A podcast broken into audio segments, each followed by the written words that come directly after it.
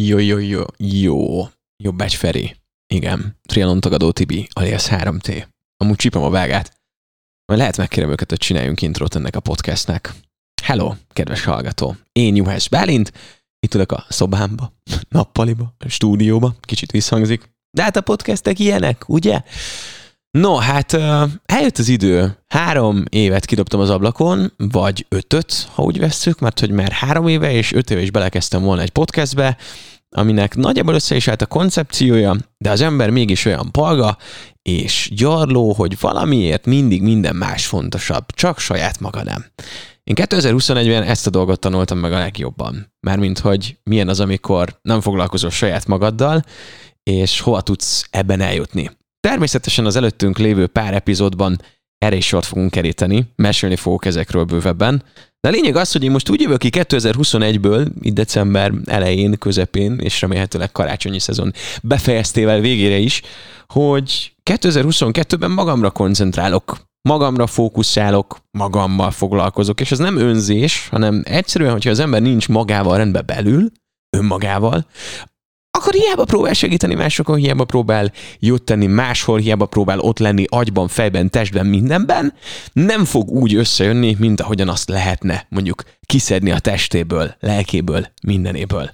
Lehet, hogy már te is voltál hasonló szituációban, éppen most érlelődik benned ez az egész. Nekem viszont így az önfejlesztésben, vagy az önmagam megismerésében ez egy nagyon-nagyon nagy lépcsőfok volt. Úgyhogy eljött a pillanat, hogy december 7-én 18 óra 40 perckor csináljak egy ilyen kis monológot a vakvilágba, és bejelentsem, hogy végre tényleg el fogom kezdeni a Juhász Bálint sót. Ez egy kicsit ilyen ugyancsak nagyképűnek, vagy, vagy nagymellűnek, vagy arrogánsnak tűhet, mármint hogy ez a műsor neve, de igazából ezt szeretném, egy, egy sót, ami rólam szól, velem együtt készül, neked, és jót akar neked, és szórakoztatni szeretne, és informálni, és baromi sok emberrel vagyok kapcsolatban, akiket mindig így gyűjtögettem végtelen trelló táblázatban, hogy na vele szeretnék beszélni, vele szeretnék beszélni, igen, őt meg kellene kérdezni arról, e köré a téma köré össze kéne szedni szakértőket, tehát egy csomó minden olyan dolog összegyűlt, amit én már így szerettem volna az elmúlt egy, kettő, három, négy, öt évben megvalósítani, mégis nem szenteltem időt. És most úgy döntöttem, hogy fogok ennek szentelni időt. Első körben nem lesz rendszeres, hanem így random. Lehet, hogy lesznek aktualitások, amiket így bedobálok, meg lehet, hogy lesznek ilyen heti ciklikusan visszatérő dolgok. Ez még kialakul. De úgy gondoltam, hogy már a kialakulás is megír egy misét, mert hogyha a YouTube-on belefér, akkor itt miért ne férne bele.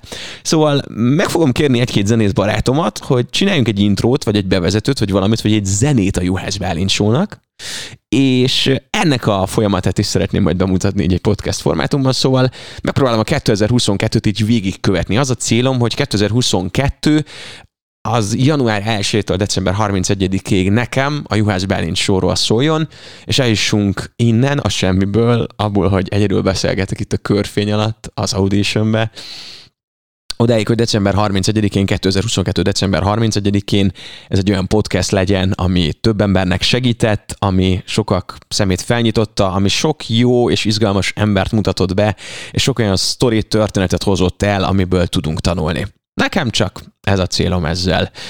Nem az ismertségért, nem azért, hogy több tízezren millióan lájkolják ezt az egészet.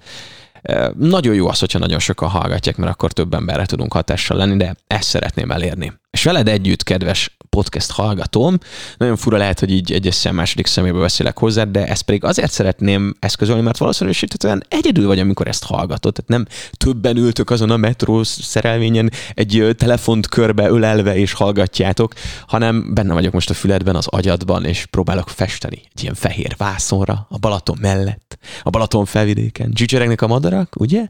Gyönyörű szép Balaton, zöld panoráma, minden, ugye? Megelevenedett előtted egy Balatonkép. Na ezért jó a podcast, ezért jó a rádió, mert jól lehet rajta festeni arra a fehér vászorra. Ezt szeretném. Ha velem tartasz, esküszöm, ígérem, nem bánod meg. Minden eddigi felgyülemlett tapasztalatomat, mind újságíró, mind rádiósként szeretném belepakolni ebbe a podcastbe. Mert miért ne? Bennem van, ki akar törni. Úgyhogy kezdődjön a Juhász Bálint Show. Hamarosan találkozunk.